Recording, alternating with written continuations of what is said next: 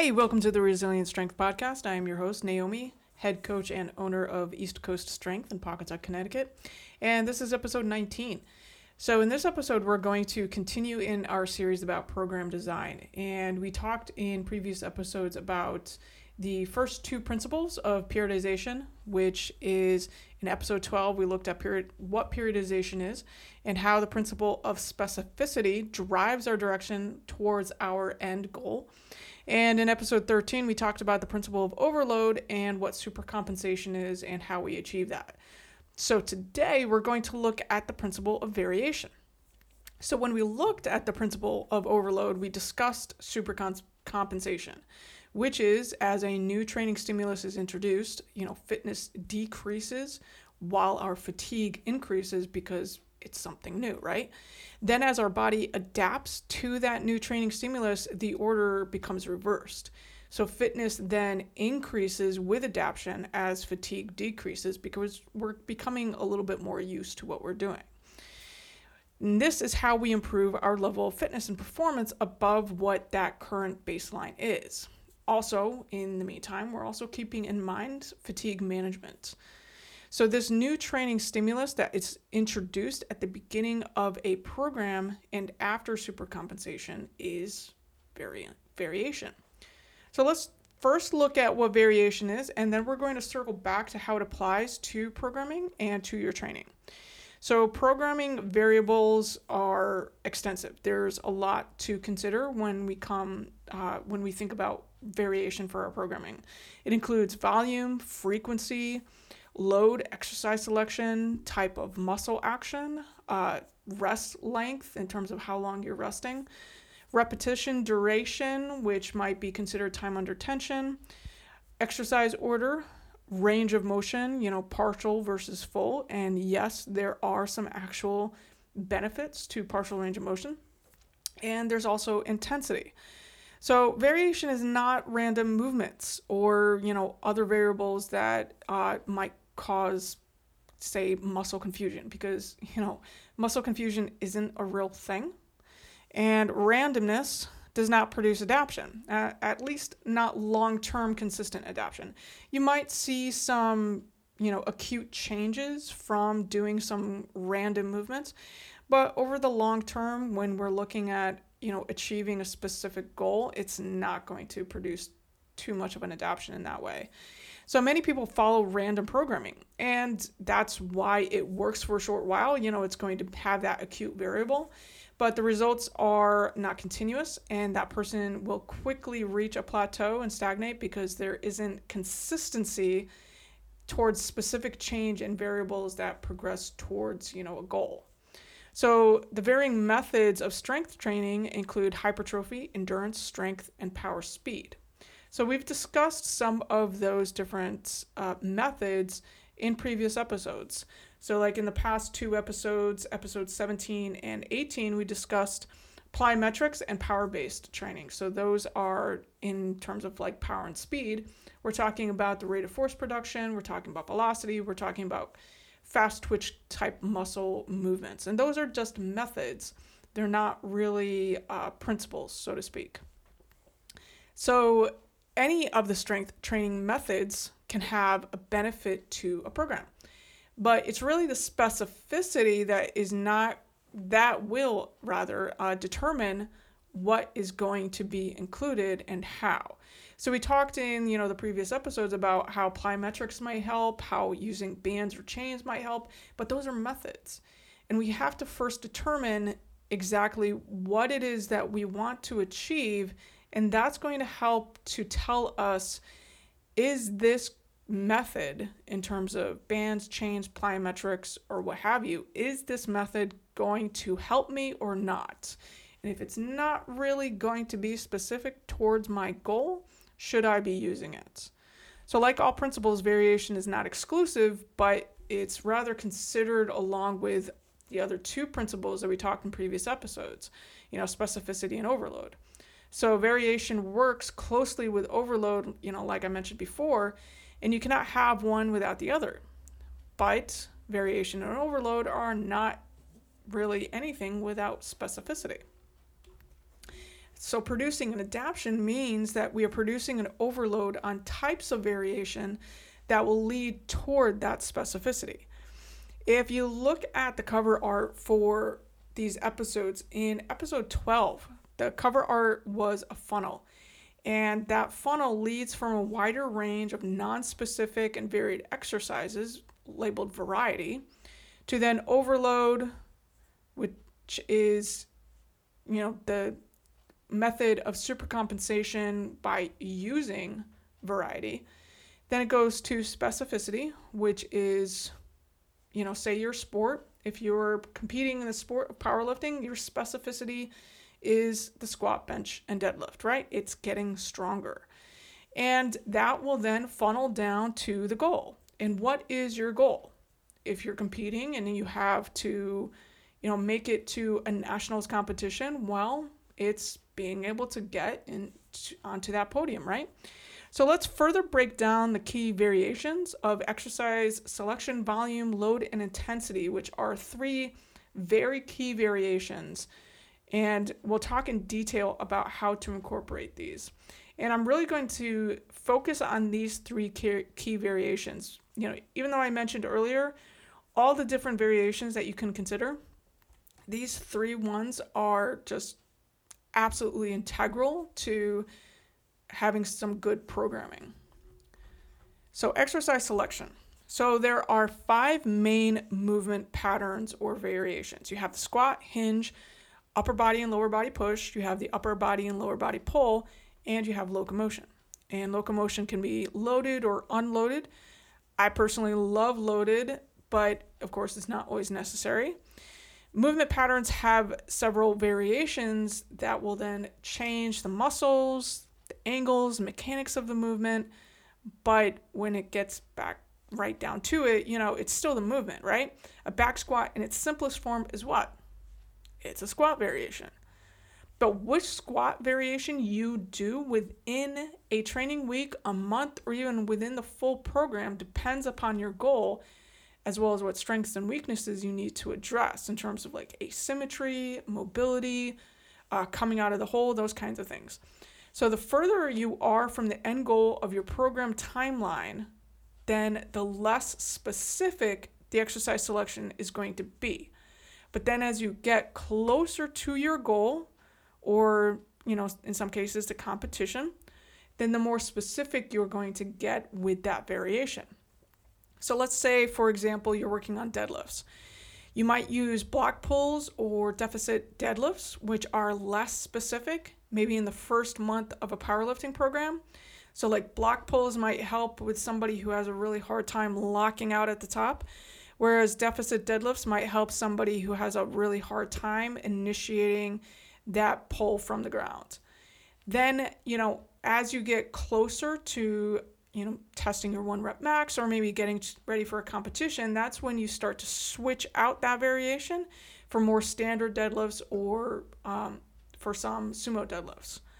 So, when determining what exercise variation that you're going to use in your training, you first have to ask yourself why.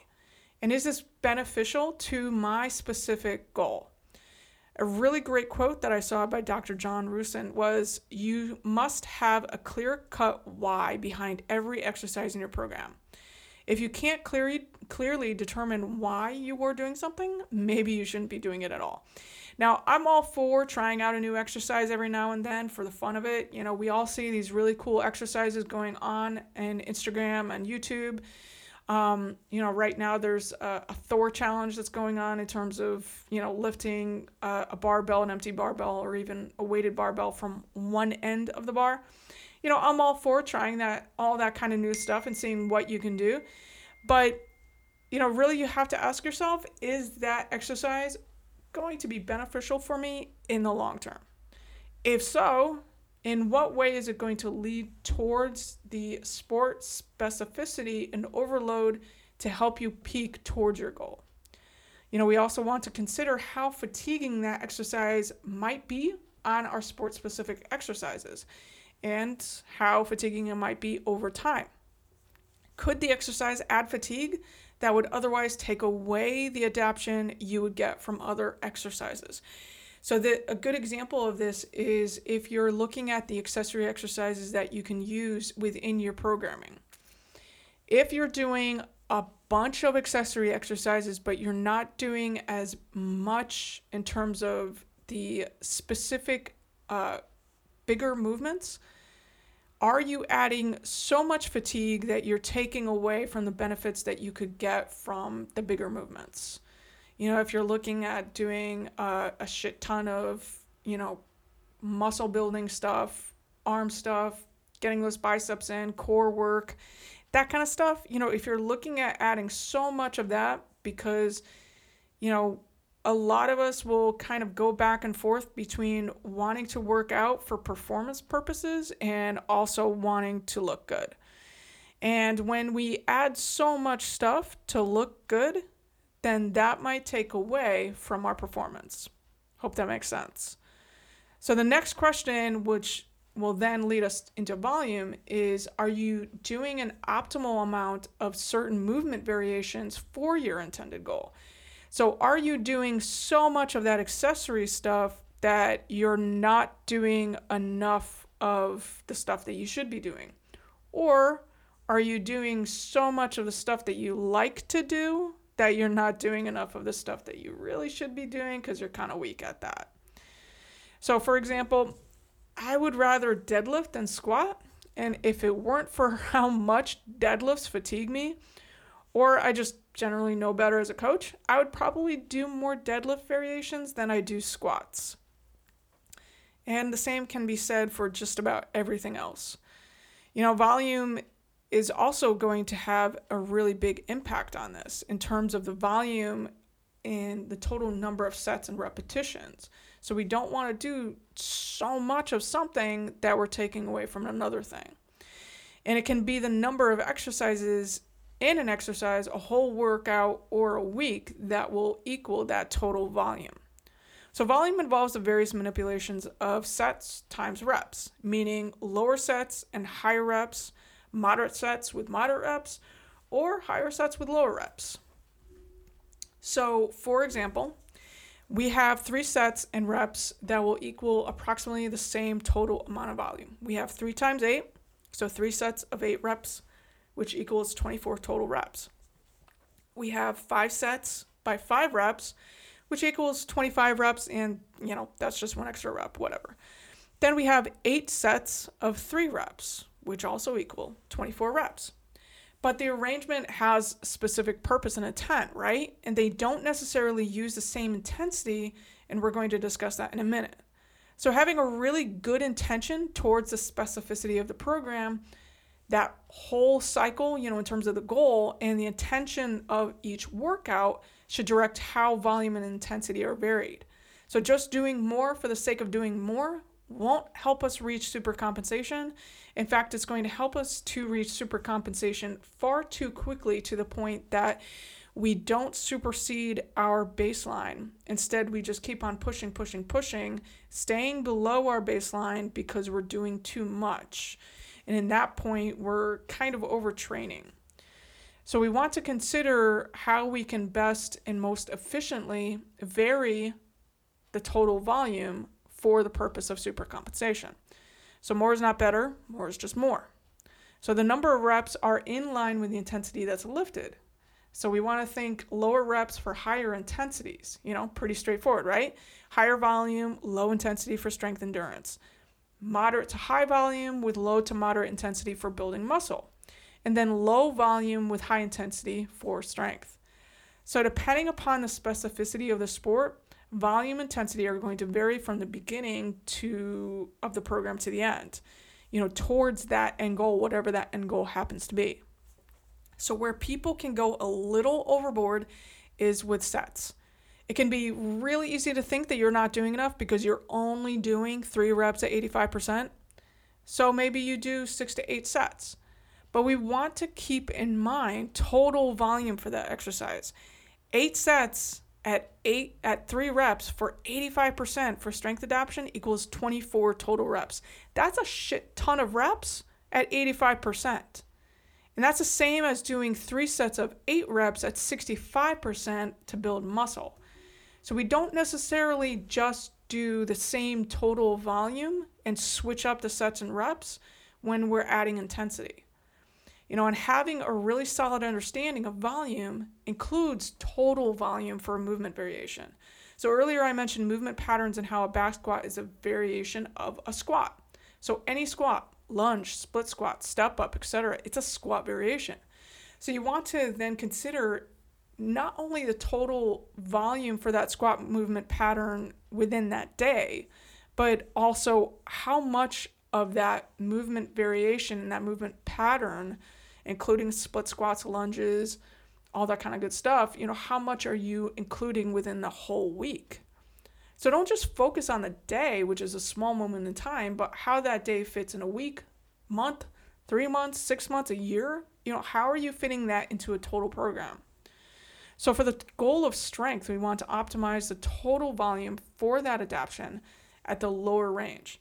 Because at some point, fatigue is going to set in to a point that you can no longer get the adaptation that you're looking for, right? This goes back to episode six maximum effort equals maximum results. And we talked about the rate of force production in episodes 17 and 18. So if you are doing a shit ton of reps, shit ton of volume, then at some point you are going to be so fatigued that your movement and your force production is going to be slow and possibly you're going to have shitty form because you're not doing it in the right way because you're so fatigued from the the amount of volume at that much weight that your form and everything else goes down the toilet.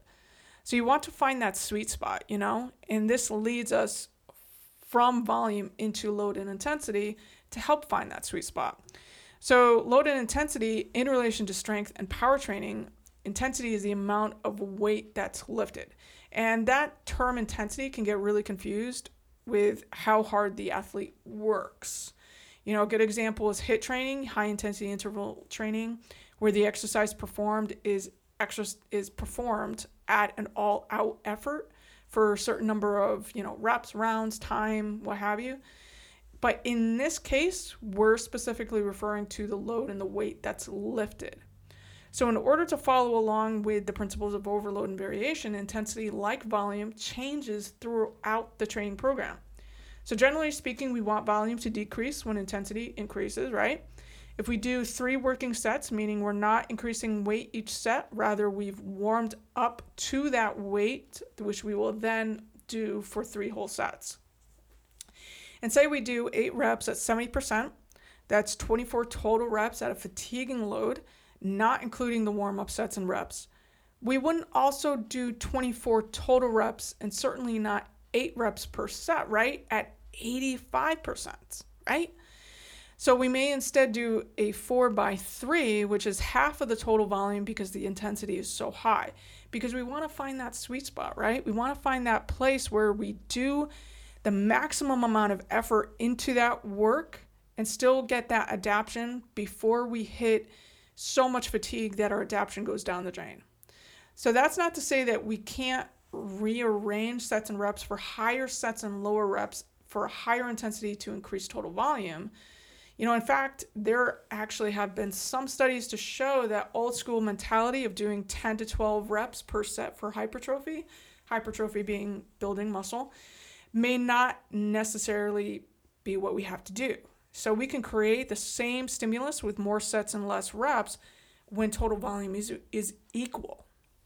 But again, we still work at lower intensities for the purpose of muscle of building muscle because you know we are also thinking about fatigue, muscle damage, and the risk of overtraining. So we always have to consider how each of these variations don't just fit within one day. Like I said, that's just a small window moment of time. We want to consider how it fits in with a, within a week, month, etc. So remember, everything for a purpose. It all wants to fit together for a whole whole uh, view of that program. So now that we've discussed those three variations, we want to look at how we can combine those three variations within a program. So the three variations, like the three principles, aren't exclusive, they work together. And the goal for the sport and for the individual is to determine how those three variations are created within a training program. So, whatever the goal and the specificity of the sport, the training pro- program can't be limited to only training those specific movements, volume, and, and intensity. You know, if you're looking to get stronger at the deadlift, squat, and bench, then you're not necessarily only doing high intensity, low reps of the deadlift, squat, and bench.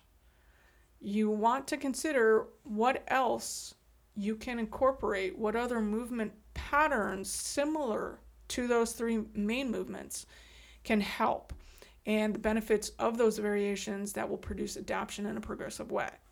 So, for instance, higher volume at lower intensities can really improve both endurance and power speed, depending upon the exercise selection, both of which are going to be beneficial at producing strength when that's programmed together correctly. So, it's really important to know your goal and to know the specificity of your chosen sport.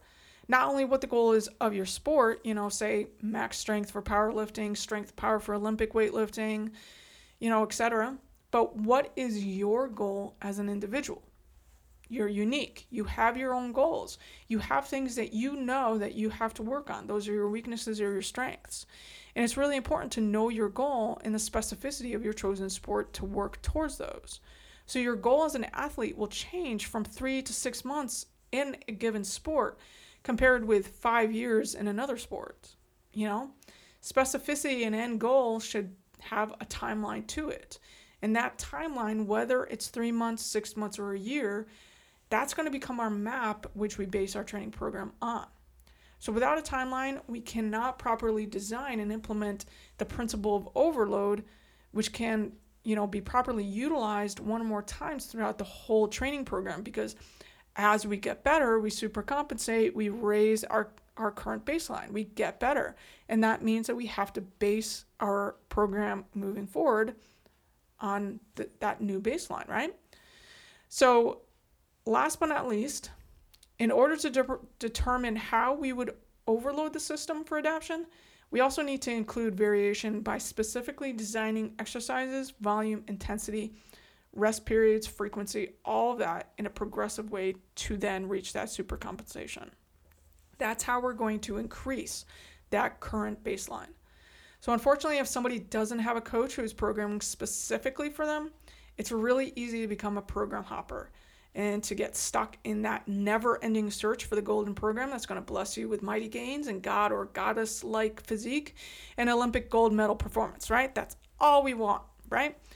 But a general program that you find on the internet and isn't programmed for you as an individual might not be the best thing. Is it going to help you to get better? Well, yeah, of course. It's better than complete randomness, right? So, one of my graduate professors, Matt Rhea, and another researcher, Brandon Alderman, did a meta analysis that included 105 studies cited from 1962 to 2000. And they looked at the effectiveness of periodized programming versus non periodized programming. So, the analysis concluded that there is a greater benefit of following following a periodized training program regardless of your age, your gender, and your training experience. So something is better than nothing. If you're sticking with the plan that is.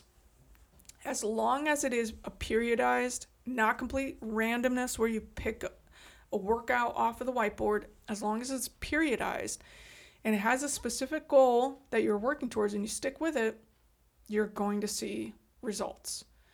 It's really hard though for people to know what to do. You know, is this program the right program according to what I personally am looking to achieve? The short answer to that question is find a coach who's going to program for you based on your sport and based upon your individual needs. So, whether you choose to take up advantage of expert advice and guidance or you want to go it alone, I decided, you know, to put together these podcast episodes as well as a YouTube series on programming to provide you with some more foundational information and underlying principles that will help you to achieve whatever goal you are. I also want to give you some more information. You know, some coaches out there would uh, chastise me for giving all of this information because I'm basically giving it to you for free. However, I believe in education, I believe in knowledge. Knowledge is power. And I also like for even my own clients to have some autonomy to their programming. I, I work with them as a partner, not as a hierarchical kind of relationship where I'm an overlord telling them what to do.